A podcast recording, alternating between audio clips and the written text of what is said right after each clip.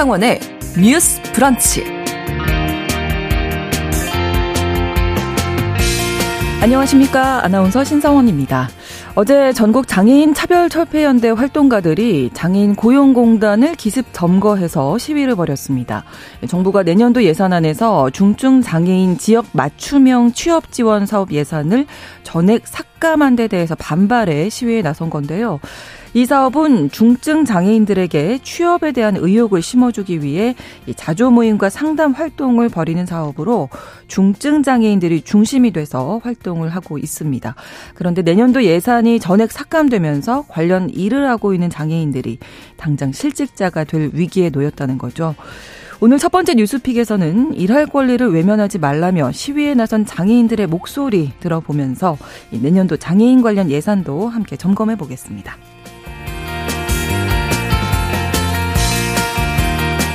한 요양원에서 80대 입소자 간의 성폭력이 반복적으로 발생한 사실이 뒤늦게 알려졌습니다.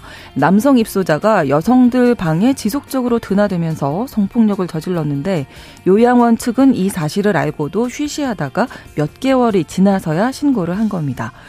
꼭 요양원 같은 시설이어서가 아니라 고령화 사회가 되면 노인 대상 성범죄가 증가하게 되는데요.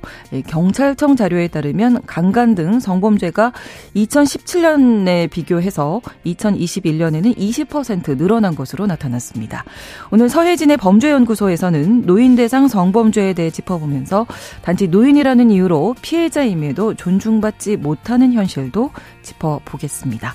9월 19일 화요일 신성원의 뉴스 브런치 문을 열겠습니다.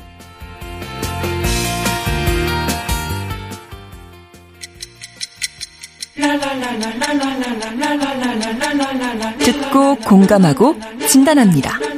우리 사회를 바라보는 새로운 시선. 신성원의 뉴스 브런치 뉴스 픽. 뉴스 브런치 청취자 여러분과 함께 소통하며 만들어 갑니다. 유튜브를 통해서 실시간으로 보실 수 있고요. 여러분의 의견 기다립니다. 짧은 문자 50원, 긴 문자 100원이 드는 샵 9730, 우물정 9730번으로 의견 보내주실 수 있습니다. 또 라디오와 콩 앱으로도 많이 참여해 주시기 바랍니다. 화요일의 뉴스픽 시작합니다. 한겨레 신문 박다혜 기자, 조성실 시사평론가 두 분과 함께합니다. 어서 오세요. 네, 안녕하세요. 반갑습니다. 네. 자, 첫 번째 뉴스픽입니다. 정부가 내년도 장애인 관련 예산안 중에서 이제 중증 장애인들에게 일할 기회를 주는 예산안을 전액 삭감했는데요. 어제 전장현이 그래서 시위에 나섰는데 어, 이따 어떤 이 사업인지 중증 장애인 지역 맞춤형 취업 지원이라고 알려져 있더라고요. 네, 네. 맞습니다. 그, 그 공식적인 명칭은 네. 말씀해 주신 대로 중증 장애인 지역 맞춤형 취업 지원 사업이고요. 네. 요거에 원래 이제 올해는 23억 정도가 이제 책정이 돼 있었어요. 네. 근데 이제 노동부랑 기재부가 내년도 예산안을 만들면서 전액 삭감을 해가지고 음. 이제 완전히 이제 관련 예산이 없는 상황인데 네. 이게 어떤 사업인가 보니 중증 장애인 분들을 위한 사실 일자리를 만든 거예요. 이게 음. 되게 사실 투, 그 장애인 당사자 분들이 투쟁을 통해서 만든 일자리인데 네. 이분들이 어떤 일을 하냐, 그러니까 같은 이제 동료 이제 중증 장애인들에게 뭐 이들한테 뭐 같이 자조 모임도 하고 상담도 같이 하면서 음. 궁극적으로는 어떤 일자리 연계를 해주는 음. 그런 사업인 거죠. 그래서 네. 사실 이게 보통 이제 우리는 동료 지원가 사업이다 뭐 이런 아, 식으로 네. 좀 많이 부르기도 하는데 그래서 어 이분들이 그러면 얼마를 받으면서 일하냐 봤더니 사실 올해 기준으로 보면은 음. 한 달에 한 89만 원 정도를 받으면서 60시간을 일을 하세요. 음. 그리고 뭐 자기가 어떤 상담을 하거나 같이 이제 자주 모임을 꾸려서 이제 지원을 했던 분이 실제로 사실 취업을 하게 되면은 고 음. 연계 수당으로 한 20만 원씩을 이제 더 받을 아. 수 있어요. 네. 근데 그래서 요 일자리에 지금 고용돼서 일하시는 장애인 분들이 187명 정도 음. 되고 있고 사실 이게 근데 어 우리가 보통 이제 중증 장애인 분들을 위한 이제 일자리를 만들어주기 위해 한 건데, 어, 이렇게 취업 지원을 해서 그 중증 장애인 분들이 취업이 된다는 거는 네. 사실 이분들의 노력도 사실 필요하고 이분들한테 어떤 이분들이 되게 잘 안내해주고 장애인 그렇죠. 당사자의 입장에서 그렇죠. 아, 무엇이 필요하더라 이런 것도 굉장히 당연히 필요하지만 사실 우리가 한번 고민을 해봐야 될 것 같아요. 우리나라에 중증 장애인이 일할 수 있는 일자리가 과연 얼마나 되는가라는 그렇죠. 질문을 같이 음. 던져봐야 되는 거거든요. 그래서 이분들의 노력만으로는 사실 그 성과를 채울 수 있을 것이냐가 좀 의문이에요. 그래서 사실 중증 장애인이 일할 수 있는 일자리를 같이 정부가 늘리는 거를 좀 지원을 하면서 네. 동시에 실제로 내가 일을 하고 싶지만 어디를 갈지도 모르고 어떻게 해야 음. 될지도 모르는 분들이 이런 동료 지원가를 만나서 좀 길을 찾아갈 수 있게 하는 게 투트랙으로 같이 병행이 돼야 그렇죠. 그래야 이 사업 자체의 성과가 좀 나올 수 있고 음. 이 지점을 사실 사실 굉장히 많이 지적을 오래 해오셨어요. 근데 정부는 너 막 이 사업을 해온 거를 보니 너무 네. 사업 실적이 저조하다. 네. 그 더구나 이게 2019년부터 시행이 됐거든요. 네. 근데 너무 잘 아시다시피 우리가 2020년부터 코로나. 가 있었잖아요. 그렇죠. 그래서 사실 상담도 대면 상담이 거의 불가능한 상황에서 음. 비대면으로 했는데 우리가 일반 그러니까 비장애인도 비대면으로 의사소통을 했을 때 그게 어려운 점을 너무 잘 느끼셨잖아요. 근데 그렇죠. 정부가 어떤 비대면 어 너희 힘드니까 그럼 비대면으로 상담해 라고 음. 얘기는 했지만 비대면으로 하면서 이걸 구체적으로 어떤 일자리를 어떻게 연계해 줄 것인지에 대한 그렇지. 자세한 지침 같은 게 없는 음. 상황이었어요. 근데 네. 이런 거에 대한 어떤 그런 지표들을 따지고 그 전후 상황과 맥락을 따지기에 앞서서 음. 어 실적이, 실적이 저조하네.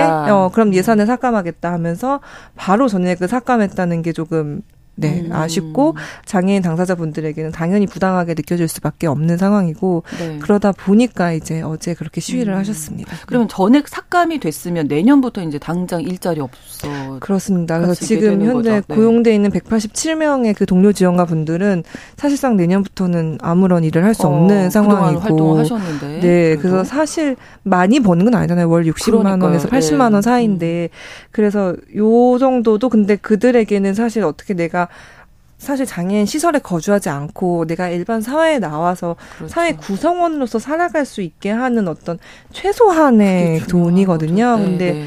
이거를 사실 이제 보장받지 못한 채 당장 그냥 실업자 위기에 놓인 거죠. 네. 구조적으로 실적이 실적이 부진할 수밖에 없는데 실적 부진을 이유로 이제 네, 전액 삭감 축소가 아니라 삭감입니다. 삭감이죠. 우선 지금 확정안은 아니기 때문에 네, 네. 이번에 올라온 예산안에는 전액 삭감 안으로 음. 올라와 있는 상황이고요. 네. 이게 지금 뭐 180여 명이라고 하니까 굉장히 큰 규모일 것처럼 보이지만 음. 사실 개인당 일하는 그 인정받는 근무 시간이 적고 비용이 적기 때문에 상대적으로 5년간 쓰였던 예산 자체도 한 120억, 130억 음. 안 되는 비용 내로 알고 있거든요. 그래서 2019년도에는 13억 정도, 14억 정도가 반영이 됐습니다. 그 다음에 네. 2020년도에 한 30억, 그 다음에 30억, 28억, 그리고 올해 한 24억 정도로 좀 줄었다가 음. 전액 삭감이 된 경우인데, 이제 이게 시혜적인 일자리 사업처럼 비쳤지만 실제적으로 그 현장에서 감당을 해야 되는 업무는 굉장히 많았다는 데에서 네. 딜레마가 있었거든요. 그래서 어.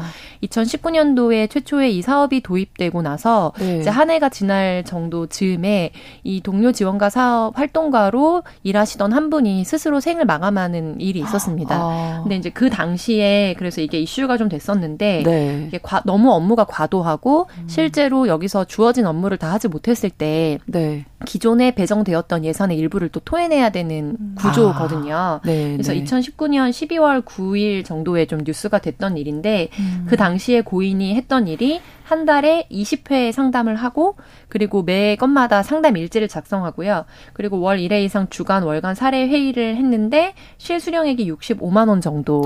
그리고 이제 보고서는 건당 막 이제 대여섯 건 이상을 또 써야 하고 음. 그런데 업무는 이제 또 일반 근무지에서 일하시는 분들이 생각하셨을 때 그 정도의 업무는 음. 다 일반인들도 하면서 산다 이렇게 생각하시는 분도 사실 있을 거라고 어, 보여져요. 근데 중요한 거는 본인이 최선을 다해서 일을 한다고 하더라도 최종적으로 이 중증 장애인이 일할 수 있는 음. 업무 처 자체가 너무 제한적이기 때문에 그렇죠. 네 음. 아무리 노력해도 음. 성과를 얻기가 어려운 구조라는데 굉장히 낙담할 수밖에 없는 이런 구조라는 거죠. 네. 그래서 이 부분에 있어서 문제 지적이 이제 수년간 있어 왔고 일정 부분 업무에 뭐 노드라든지 이런 부분은 조금 개선이 있는 것처럼 보였지만 네. 구조적으로 사실 중증 장애인 일자리를 어떻게 발굴하고 그렇죠. 좀 연계할 것인가에 대한 대한 개선은 없었다는 거죠. 음. 그래서 이번에 예산이 이제 삭감된 말을 한마디로 치자면 불용이거든요. 음. 불용이라는 거는 행정적으로 쓰여지지 않았다. 예산이 배정됐는데도 결과적으로 쓰여지지 않았다. 음.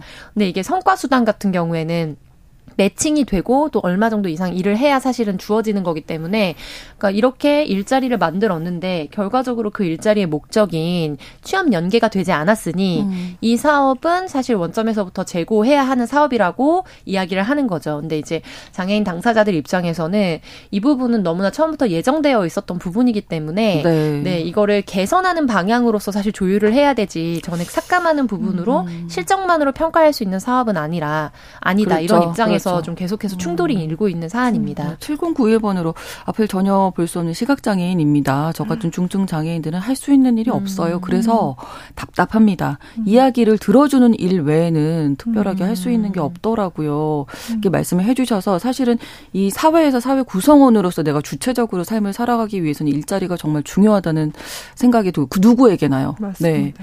네. 네. 장애인분들이 더 일자리가 이제 어, 없기 때문에 네. 이런 활동들이 필요하다 이런 생각이 음. 드는데 음. 개선이 안 이루어지고 이제 전체적으로 네. 삭감을 했단 말이에요. 이런 정부 해명에 대해서는 어떻게 보십니까?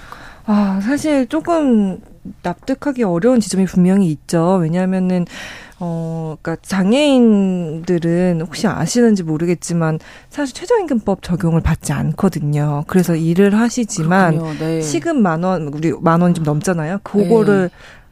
만 원이 안 넘죠. 아, 안 넘습니다. 구, 네, 죄송합니다. 네. 이번에 못 아, 넘었습니다. 네, 네, 네. 네. 죄송합니다. 어제 서울시 생활임금이 만 원이 넘는 걸로 발표가 돼가지고 예, 제가 예. 잠시 헷갈렸는데 네. 최저임금이 만 원이 넘지 않지만 네. 만 원에 육박하긴 하지만 음.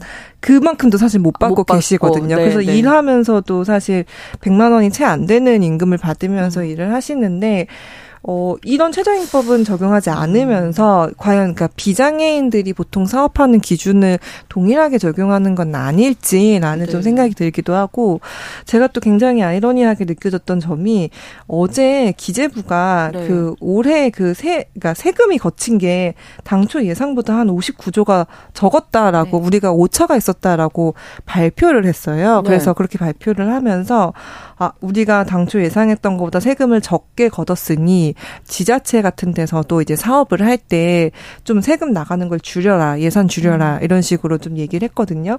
근데 그때 정부의 어떤 그 전달 사항이 뭐였냐면, 어, 가능한 뭐 아낄 수 있는 예산 다 아끼고 뭐 내년으로 넘기지 말고 뭐 올해 쓸 수 있는 가능한 써라 음. 하지만 약자 복지를 위한 예산은 써라 이런 식으로 음. 얘기를 했어요. 네. 근데 이 충돌이 계속 일어나는 거죠. 아, 네, 그러니까 네. 공식적으로 공개적으로 말을 하는 건 마치 약자 복지를 위한 예산을 계속 음. 쓰겠다라고 음. 하지만 정작 이 정부에서 이제 계속 마련한 내년도 예산안을 보면 장애인들이 이제 정말 최소한의 생존을 위해 필요한 예산을 전액 삭감한 부분에 있어서는 이게 과연 그러면은 이 음. 정부가 약자 복지를 위한 어떤 그 기조를 계속 갖고 있는 건가라는 음. 의문이 좀 들 수밖에 없는 그런 상황인 것 같아요. 네. 네. 네.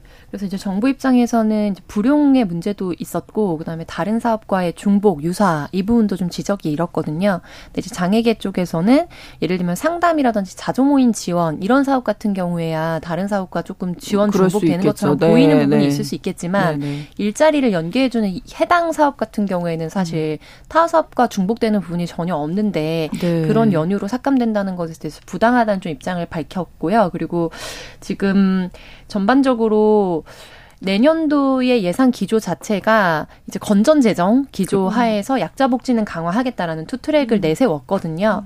근데 이제 이 약자 복지를 어떤 관점에서 보느냐 하는 국가 운영 철학이 팽팽하게 부딪히는 부분이라고도 사실 볼 수 있습니다. 음. 그러니까 정치적 입장이 굉장히 다양하기 때문에 들으시는 청취자분들 입장에서도 지금 이런 부분에서 사실 음. 스스로 생존할 수 있는 자립에 관한 예산들을 전에 삭감하고 있는데 어떻게 약자 복지냐 이렇게 말씀하시는 분들이 계실 거고 음.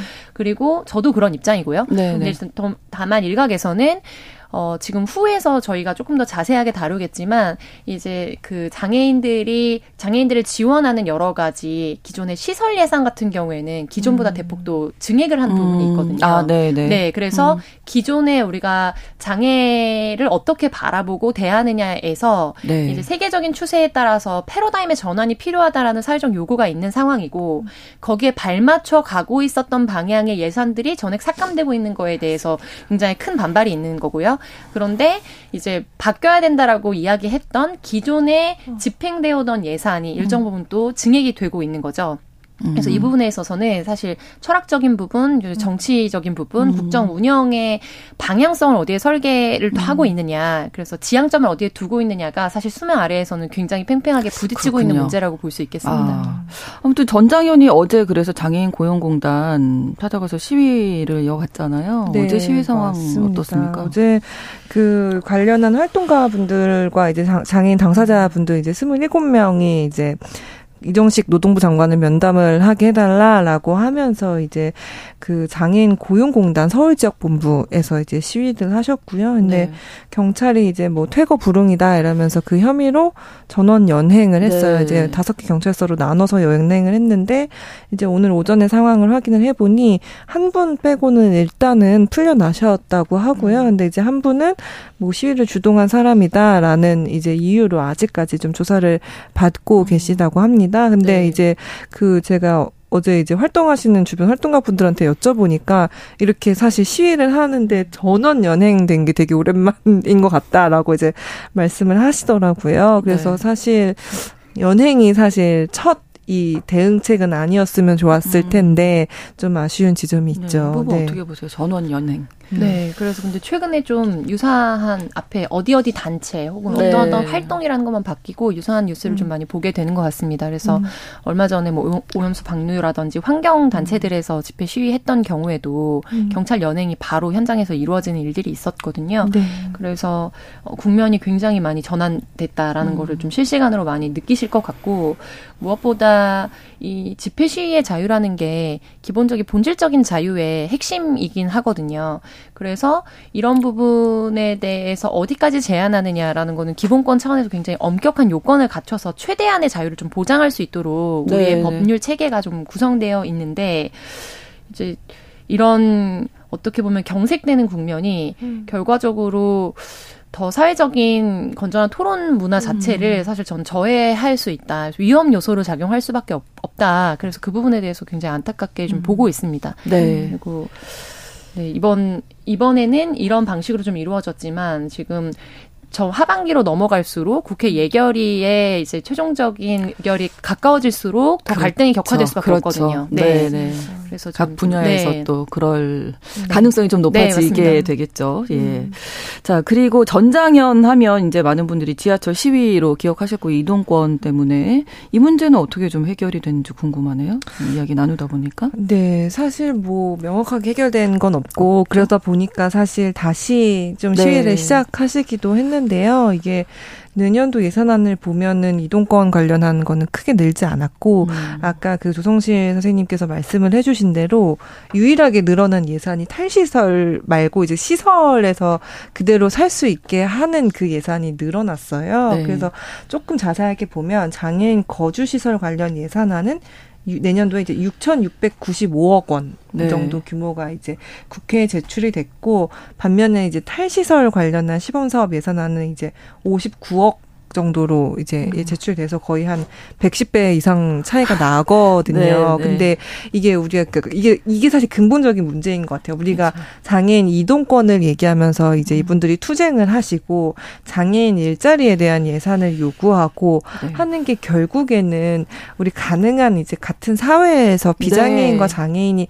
같이 살기 음. 위한 어떤 그 기반을 만들자라는 그렇죠. 것 어떤 그런 요구거든요. 근데 사실 아까 선생님께서 짚어주신 대로 이 정부의 사실 어떤 국정의 방향은 너희는 이제 시설에서 가능한 어떤 시설의 어떤 그런 뭐 예산이나 그런 걸 늘려줄 테니까 시설에서 계속 음. 잘 살아라는 데 조금 더 방점이 찍혀 있는 것 같아요. 그래서 실제로 사실 서울시 같은 경우도 예전에 불과 이제 몇 년 전까지 이제 탈시설 뭐 시범 뭐 사업 추진단 뭐 이런 식으로 탈시설을 해서 이들이 어떻게 하면 지역 사회에서 같이 살 수 있는가를 고민하는 음. 사실 전담 팀도 있었거든요. 근데 이제 그게 사라지면서 음. 이제 그냥 탈시설 인을 빼고 뭐 지역 거주 뭐 지원 뭐 이런 네. 식으로 바뀌긴 했는데 여기서도 사실 탈시설 관련 예산이 늘어나진 않았고 다만 이제 시설 사업을 우리가 시설에 뭐 예를 들어 1인 1실 할 수 있게 우리가 개선해 아, 주겠다. 우리가 네. 이런 예산을 편성해 주겠다. 이러면서 좀 장애계랑 얘기를 나누고 있는 것 같더라고요. 음. 근데 우리가 너무 아시다시피 우리가 시설에 대한 그 문제가 처음 제기된 게 아마 다 아실 거예요. 그 영화 도가니 나오고 네. 하면서 조금씩 이게 문제가 공론화되고 처음 사회에 드러나고 한 거거든요. 그러면은 여전히 우리가 그럼 시설에 사시는 분들이 이제 정말 인간으로서 정말 제대로 대우를 받고 있는지 그들이 정말 거기에 살고 싶어서 사는 것인지 음. 사실 이들도 가장 좋은 거는 가장 사실 이상적인 형태는 같이 어우러져서 사는 거잖아요. 그렇죠. 근데 네. 이거를 위해 말씀하신 대로 선진국들은 계속해서 패러다임을 전환하고 네, 유엔도 이렇게. 하라고 계속 권고를 하고 있는데 음. 이제 계속 우리는 더 이제 어 시설 좋게 해줄 테니까 시설에 계속 머물러 이런 방향으로 예산이 좀 계속 편성되고 있다는 음. 게 전반적인 그러네요. 예산 기조인 것 음. 같아요. 네. 네. 또 내년도 예산 보니까 뭐 몇 가지 예. 이야기 나눌 것들이 있더라고요. 네, 네. 그래서 이제 특별교통 수단 관련 예산에서 네. 이제 장애계에서 요구한 거는 막 3,350억 원 정도였는데 이 네. 중에 470억 원 정도만 반영이 됐다. 이런 부분들에 있어서도 좀 이견이 있는 상황이고요. 음. 근데 약간 인상 비평처럼 흐를 수 있어서 조심스럽긴 합니다만 음. 결국에 이 탈시설과 장애 거주 시설 예산이 부딪히는 부분은 이제 대전제에 대한 얘기가 없이는 좀 이루어지기 음. 어려운 것 같아요. 그러니까 전년도였죠. 아, 이 박경석 대표 정장현이라고 불리우는 이 단체의 박경석 대표와 또 이준석 전 대표 간의 공방이 음. 굉장히 일면서 네, 네. 그 당시에 하나의 프레임으로 좀 설명을 하자면 결국에는 이동권 예산을 얘기하고 음. 있지만 사실 이 단체가 이야기하고 있는 거는 이동권 예산이라는 것이 표피만 있을 뿐이지 그 저변에 있는 탈시설 예산이라는 어마어마한 예산을 가져오기 위해서 이렇게 투쟁을 하는 거기 때문에 이제 이거를 초장에 대응하지 않으면 사실 음. 우리는 계속 끌려다닐 수밖에 음. 없다라는 프레임 싸움이 계속 있었거든요. 그런데 결과적으로 이 이동권은 결국에 교육권과 이어지고 그렇죠. 교육권은 노동권과 이어지고 노동권은 기본적인 인간의 자립에 대한 이야기와 이루어지 이어질 수밖에 없는 하나의 이야기입니다. 네, 하나의 네. 서사로 연결되는. 네, 네, 네. 근데 이제 이게 좀 생뚱맞게 느껴지실지 모르겠지만 육아휴직 그리고 여성의 고용단절 문제를 이야기할 때 보육에 관한 얘기들이 굉장히 많이 이루어지고 초반에는 거의 모든 예산이 보육 예산으로 많이 쓰였습니다. 네. 음. 그렇게 되면은 일을 못하게 되는 엄마에게 이제 거기에 대한 가정 양육 수당을 주겠다 뭐 음. 이런 방식의 논의들이 있었고 그런데 그런 방식으로는 사실 근본적 문제를 해결할 수 없기 그렇죠. 때문에 북유럽 사례 등이나 이런 것들을 보면서 우리가 좀 너무 이게 멀어 보이는 이야기지만 노동에 대한 패러다임을 바꿔야 한다. 음. 그러면 공존할 수 있다라는 얘기가 계속 음. 있어 왔어요. 네, 네. 근데 이제 탈시설 문제도 사실 그런 관점에서 음. 볼 수밖에 없는 문제라는 생각이 듭니다. 그러니까 너무 어 어떻게 보면 굉장히 급진적인 이야기처럼 들릴지 모르겠지만 음. 이제 자립에 대한 부분에 대해서 우리가 일자리 문제라든지 교육에 대한 이야기를 음. 하다 보면 아니 어떻게 중증 장애인이 혼자 살지 우리가 한 번도 경험해 보지 않은 사회였기 그렇죠. 때문에 가능할까? 뭐 네, 이게 어떻게 가능하지? 네네. 너무 이제 급진적이다. 네네. 그런데 실제로 그렇게 살아가는 커뮤니티들이 있고 그러기 위해서 이게 이행기를 거쳐야 되는 거거든요. 음. 근데 이제 그런 거에 대해서 우리가 상상조차 좀 하기 어려운 네. 왜냐하면 한 번도 경험해 보지 않은 그렇죠. 사회이기 때문에요. 근데 저는 이게 곧 장애 당사자가 아닌 우리의 다수인들에게도 음. 미래가 될 거라고 봐요. 네, 왜냐하면 네. 음. 이 이동권의 문제의 수혜를 누가 받았냐면 결과적으로 노인과 그다음에 음. 영유아의 양육자들이 받고 있습니다. 어, 그러네요. 탈시설의 네. 문제도 어. 저는 같은 수순을 음. 밟을 거라고 보고 있습니다. 지금 베이비부머 세대들이 1차적으로 퇴직을 했고 2차 베이비부머 세대라고 부르는 세대가 지금 이제 퇴직을 앞두고 있어서 그렇죠. 굉장히 또 사회적인 여러 가지 보고서들이 나오고 있거든요. 네. 근데 그리고 나면은 저인구화 세대가 허리 세대로 올라가는 이 시점에는 음. 노인들의 시설 문제를 어떻게 할 것인가에 음. 대한 음. 이야기가 분명히 나올 거고요. 그렇죠. 그래서 일본이나 이제 북유럽 사례들의 노인 커뮤니티가 자립하는 형태로 음. 그래서 커뮤니티성을 가지면서 어떻게 시설을 유지할 수 있는가에 대한 연구들도 조만간 국내에서 더 많은 조명을 받을 수밖에 없는 국면이거든요. 네. 네, 정치적 다수가 당사자가 되기 때문에요. 그렇죠. 그래서 이거에 대해서는 계속해서 이야기가 좀 깊이 들어갈 필요가 있다고 봅니다. 그러네요. 예, 김성님께서도 누구나 예비 장애인입니다. 장애인 이동권 보장해야 합니다. 이렇게 공감을 표시해 주셨는데 이 이야기 2부 어, 잠시 후에 어, 마무리하도록 하겠습니다. 11시 30분부터 일부 지역에서는 해당 지역 방송 보내드리겠습니다.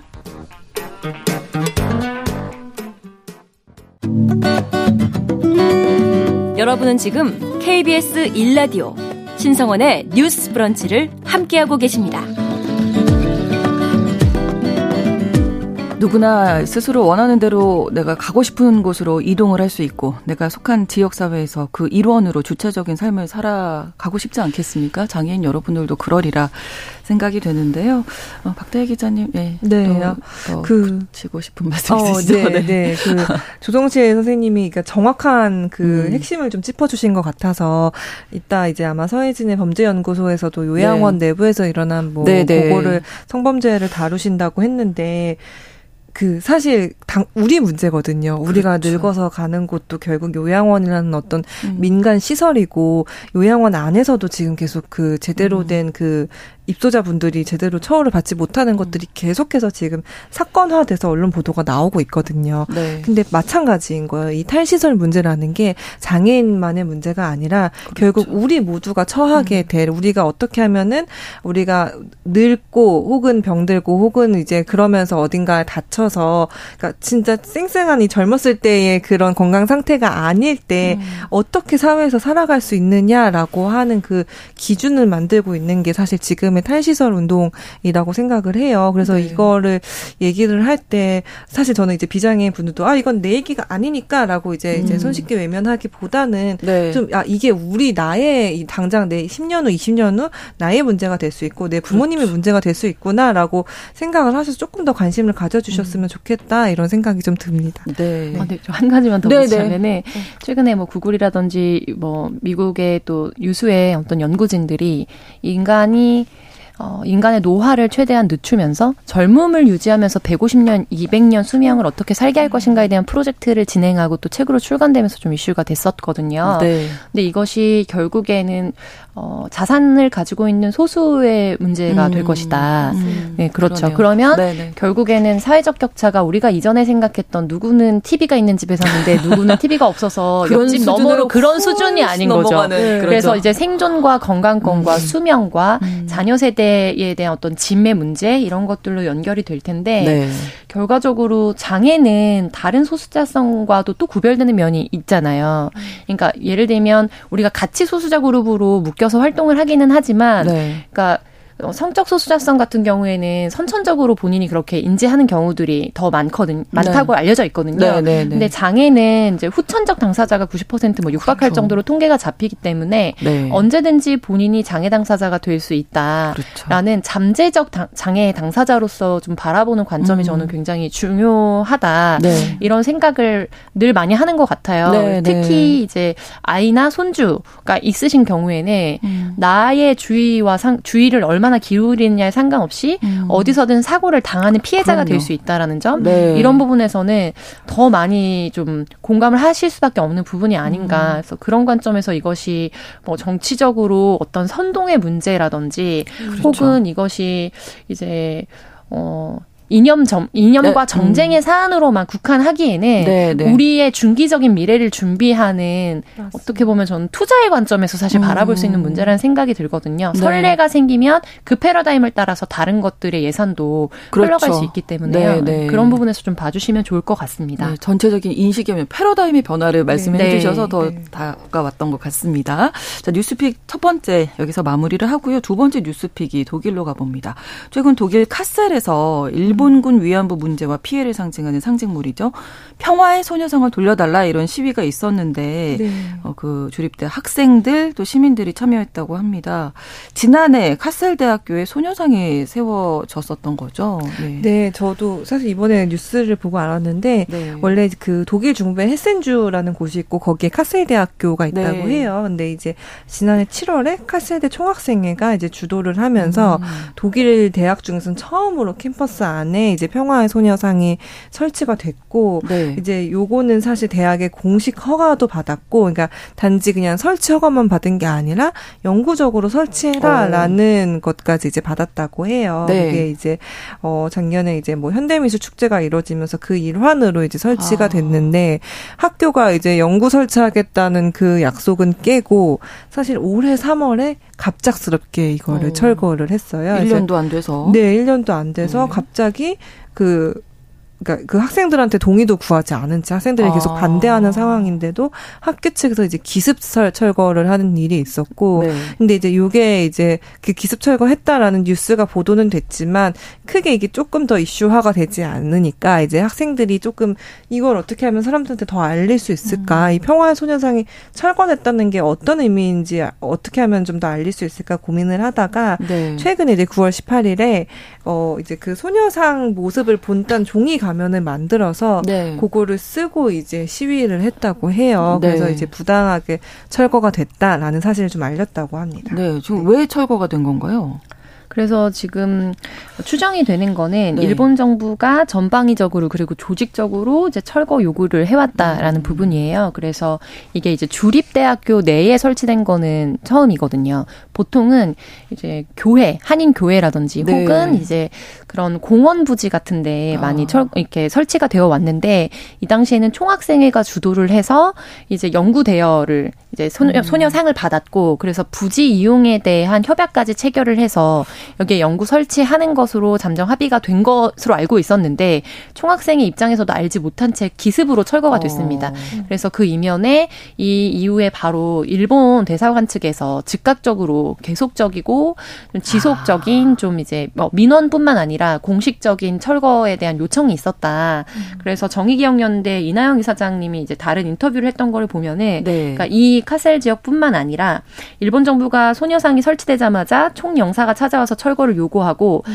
극우들이 아주 조직적으로 메일을 보내서 업무를 계속 방해했다.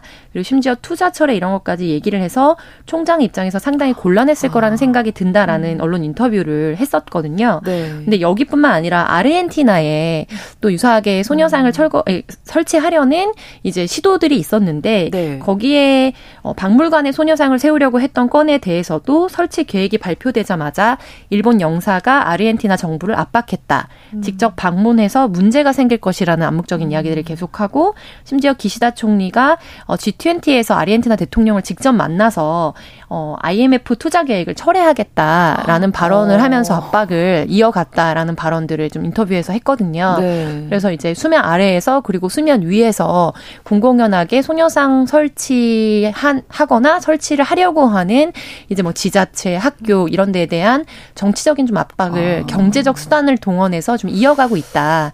그래서 이에 대해서 이제 학생들을 주도해서 이것을 뉴스로 외신으로 만들기 위해서 V포맨을 이렇게 패, 어, 패러디한 형태로 네, 네, 네. 네 패, 퍼포먼스를 진행한 거죠. 아, 맞습니다. 예, 이 소녀상이 가진 상징적인 의미가 있기 때문에 이제 전 네. 세계적으로도 여러 군데 이제 설치가 되는 거잖아요. 음.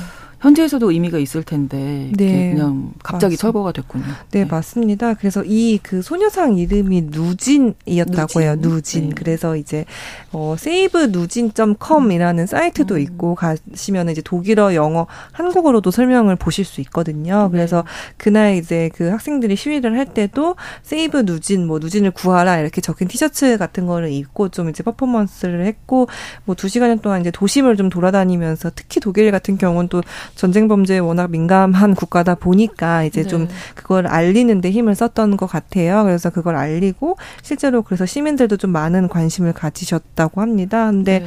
이게 말씀하신 대로 일본 정부가 굉장히 치밀하게 물 밑에서 떠도는 물 위에서 이제 공개적으로 압박을 하거나 하는 일들이 발생을 하고 있는데 한국 정부도 좀 그만큼이라도 좀 관심을 가지면 좋겠다. 좀 그런 생각이 듭니다. 적어도 이제 독일 학생들이 이렇게 나서는데 그러니까요. 우리가 그렇게 무관심하지 말아야겠다 음. 이런 생각이 좀 듭니다. 네, 네. 갔을 때 학생들 뭐 앞으로도 계속 어, 행동을 이어가겠다고 하는데 앞으로 좀 지켜보도록 하겠습니다.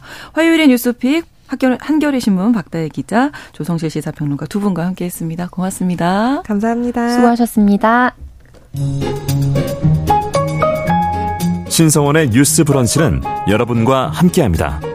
짧은 문자 50원, 긴 문자 100원이들은 9730. 무료인 콩앱과 일라디오 유튜브를 통해 참여해주세요.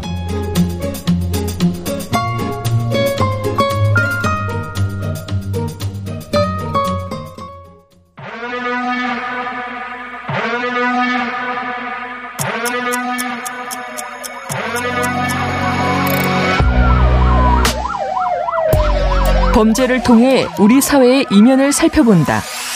뉴스 브런치 서혜진의 범죄 연구소.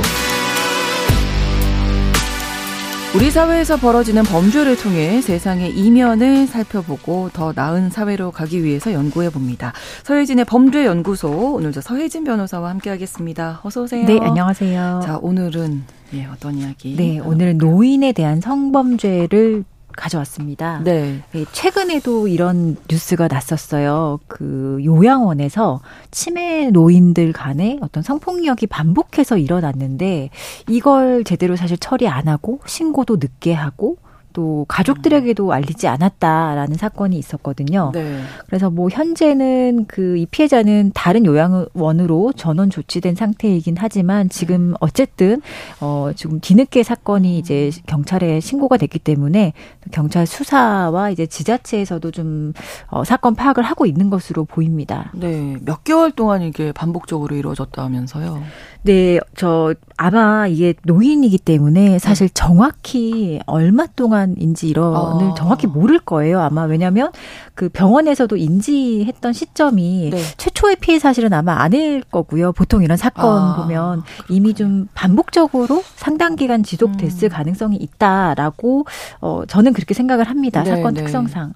그러면 좀 관리가 뭐 밤 시간 같은 때 잘 철저하게 됐어야 됐던 게 아닌가. 그렇죠. 요양원 방을 막 다른 방 들어갈 수 있고 맞아요. 이런 거는 일단 막았어야 되는 노인 보호 기관이잖아요. 네네. 요양원 종사자들이 사실 이런 것들을 좀 제대로 더 관리 감독했었어야 음. 되는데 어 어쨌든 뭐 제대로 참 감독하지 못한 게 큰것 네. 같아요. 일단은 예. 네. 요양 요양원에서는 이 사실을 알고도 이제 쉬쉬했잖아요. 네네. 왜 네. 그런 걸까요?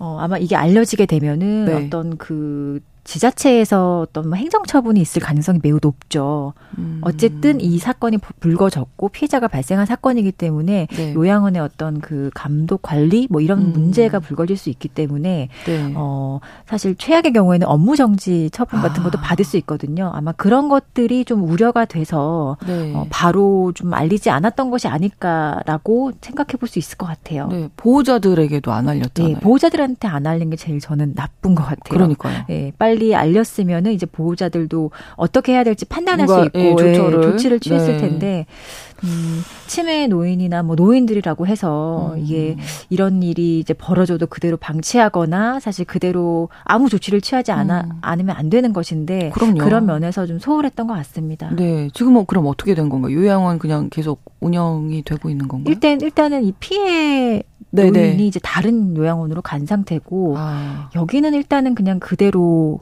어, 운영을 하고 있는 것으로 보입니다. 왜냐하면 아. 또 여기를 만약에 뭐 업무 정지하거나 이렇게 될 경우에는 다른 어. 그 여기 계시는 분들도 좀 그렇고 네. 또이 지역에 여기밖에 또 없다는 아, 얘기도 있어요. 그래서 그렇군요. 대체할 시설이 없다는 것도 현실적인 이유인 것 같습니다. 네. 자, 노인 성범죄 관련돼서 이야기 나누고 있는데 노인 성폭행 대표적인 또 사례 있으시면 있으면 어, 알려 주시죠. 네. 네. 그 영화가 하나 있어요. 69세라는 영화인데 네. 우리나라에서 어떻게 보면 최초로 노인 성폭력을 음. 이슈로 담은 주제로 담은 영화인데요. 네. 그 영화가 어, 좀 사실에 기반한 실화를 바탕으로 아. 하고 있는 영화거든요. 근데 그 사, 그 영화에 이제 어, 실화 에 대한 얘기인데요. 네. 2012년 8월에 발생한 사건이에요. 당시 이제 피해자가 62세입니다. 62세이고 자, 음, 다리에 그 하지정맥류 수술을 받고 병원에 입원을 한 상태였어요. 네네. 근데 그 수술 부위를 감은 붕대나 이런 것들 좀 조치를 새롭게 하기 위해서 네. 좀 이거 붕대를 갈아달라라고 이제 그 요청을 합니다. 음. 그래서 입원실에서 나와서 석고실로 이동을 하는데요. 네. 그 과정에서 이 처치를 도와주던 이 30대 남성 간호조무사가 이 피해 여성을 강간한 아. 것입니다. 근데 이런 어. 사실 병원에서 그것도 간호조무사가 이런 음. 일을 벌인다는 게 사실은 되게 좀 저희 상상하기 되게 어렵잖아요. 맞아요. 환자 환자였는데 네, 네, 일단 네. 몸을 제대로 움직이지 못하는 환자잖아요. 그리고 이런 여러 가지 상황이 겹치다 보니 사실 이 62세 였던 그 나이도 되게 중요했던 거예요. 이 피해자 입장에서는 음. 어, 가족도 있고 그리고 결혼을 앞둔 딸이 있었다고 하거든요. 아. 남편도 있고 딸도 있고 또 이런 여러 가지 상황에서 내가 이 말을 하는 것을 가족이 어떻게 받아들일까 말하기가 너무 어려웠던 거예요.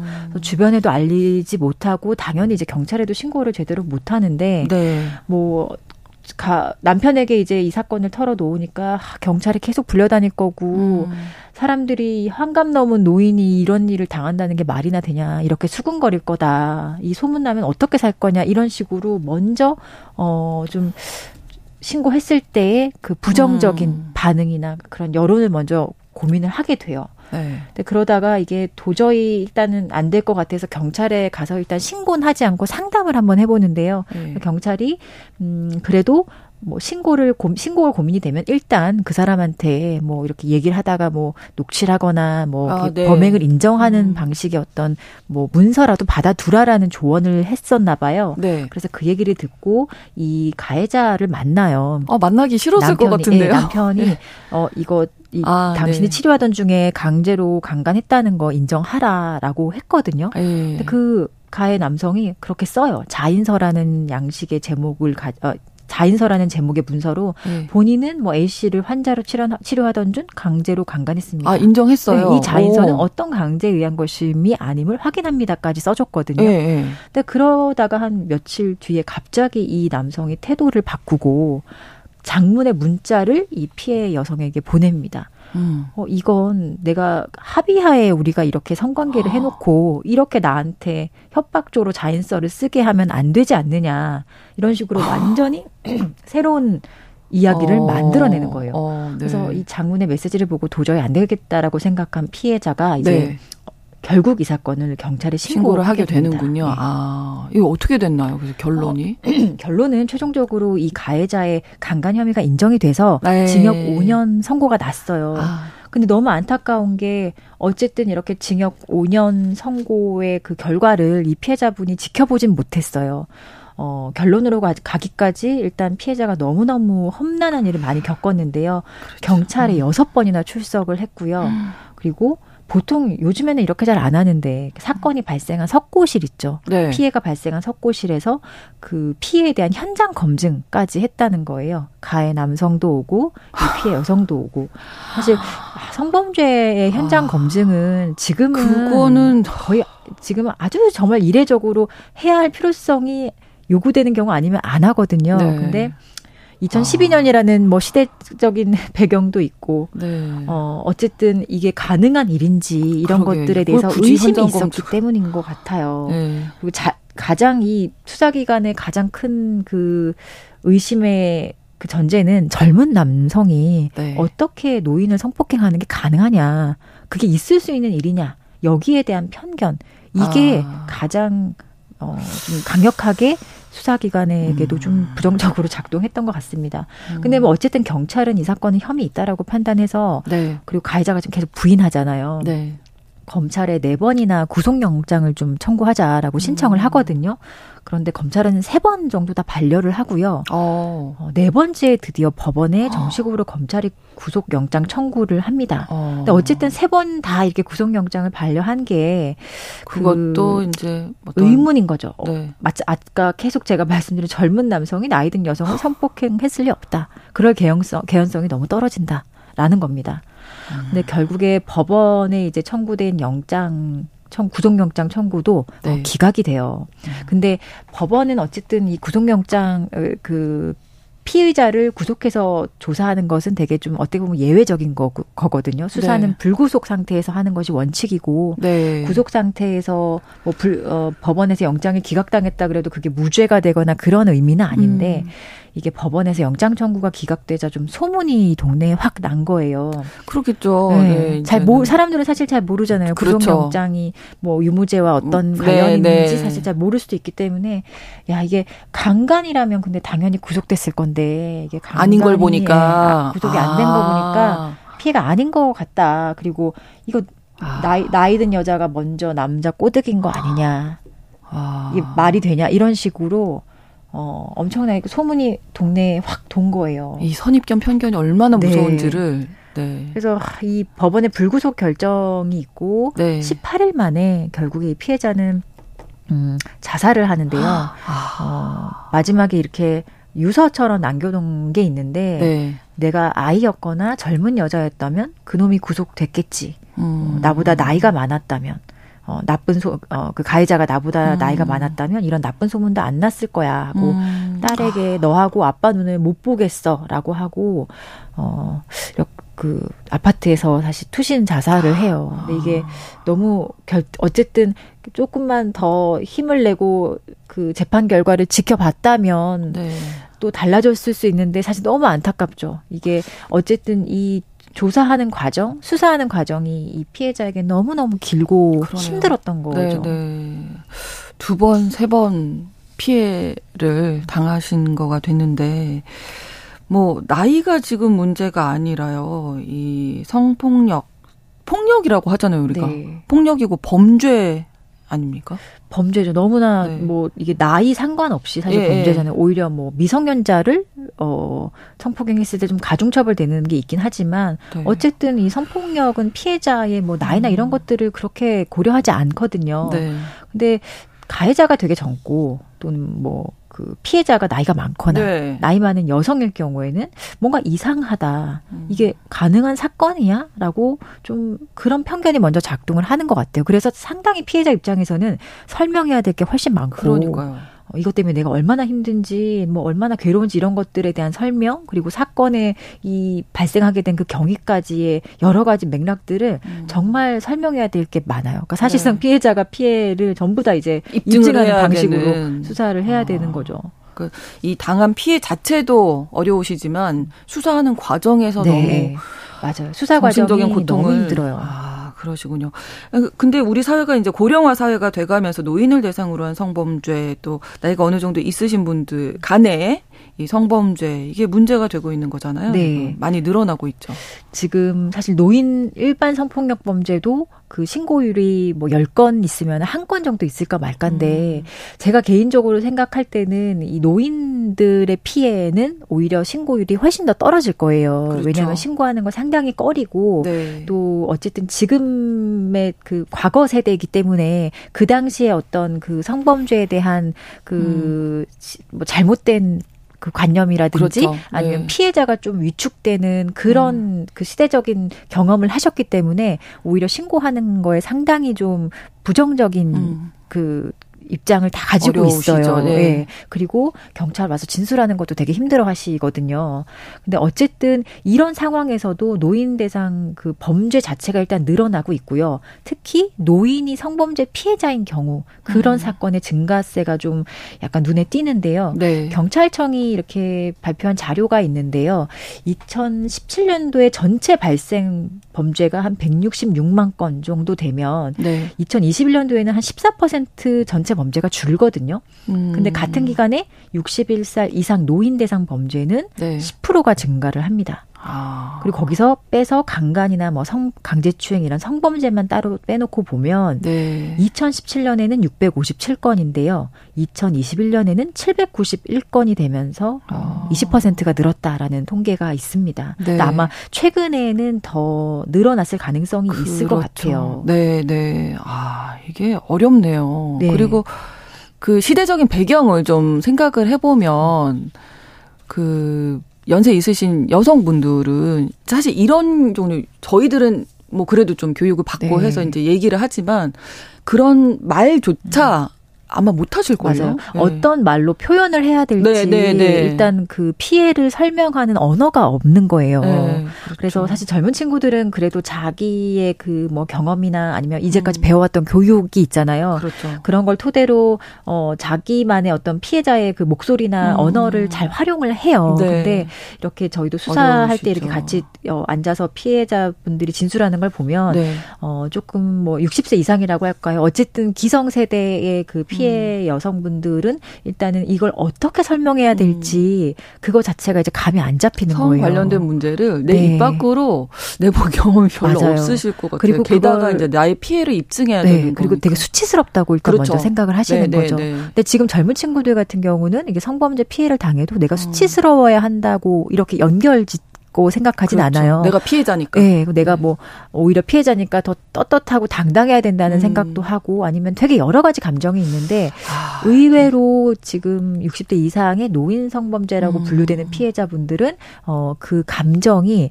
음, 수치심 수치심, 성적 네. 수치심 이런 걸로 조금 기결되는 경향도 없지 않아 있어요. 근데 이게 이분들이 잘못해서가 아니라 그렇죠. 사실 그렇게 배워왔기 때문인 그렇죠. 거죠. 예. 네. 그러니까 아까 통계로도 이제 한 뭐 10% 증가했다 이렇게 말씀해 주 셨는데 이거보다 더 많지 않겠습니까? 저는 많다고 생각해요. 그래서 네. 그리고 이런 분들은 지금 어 경찰에 안 가고 왜 많은 성범죄 피해자들이 상담소 같은 데 많이 가거든요. 근데 그런 상담소를 접근하는 네. 그런 그 접근에 대한 뭐 난이도라고 할까요? 접근성도 조금 떨어지는 것 같아요. 아무래도, 노인 세대는 그렇죠. 어디를 가야 할지도 사실 모르시고 그분도 남편분한테도 네. 고심고심하다가 말씀하신 맞아요. 이게 좀 네. 정말 도와주는 사람들이 사실 음. 많이 있는데 그런 것들을 잘 모르시거나 관심이 없으면 네. 어디에 가야 할지 모르는 음. 것도 사실 현실일 수도 있습니다. 네.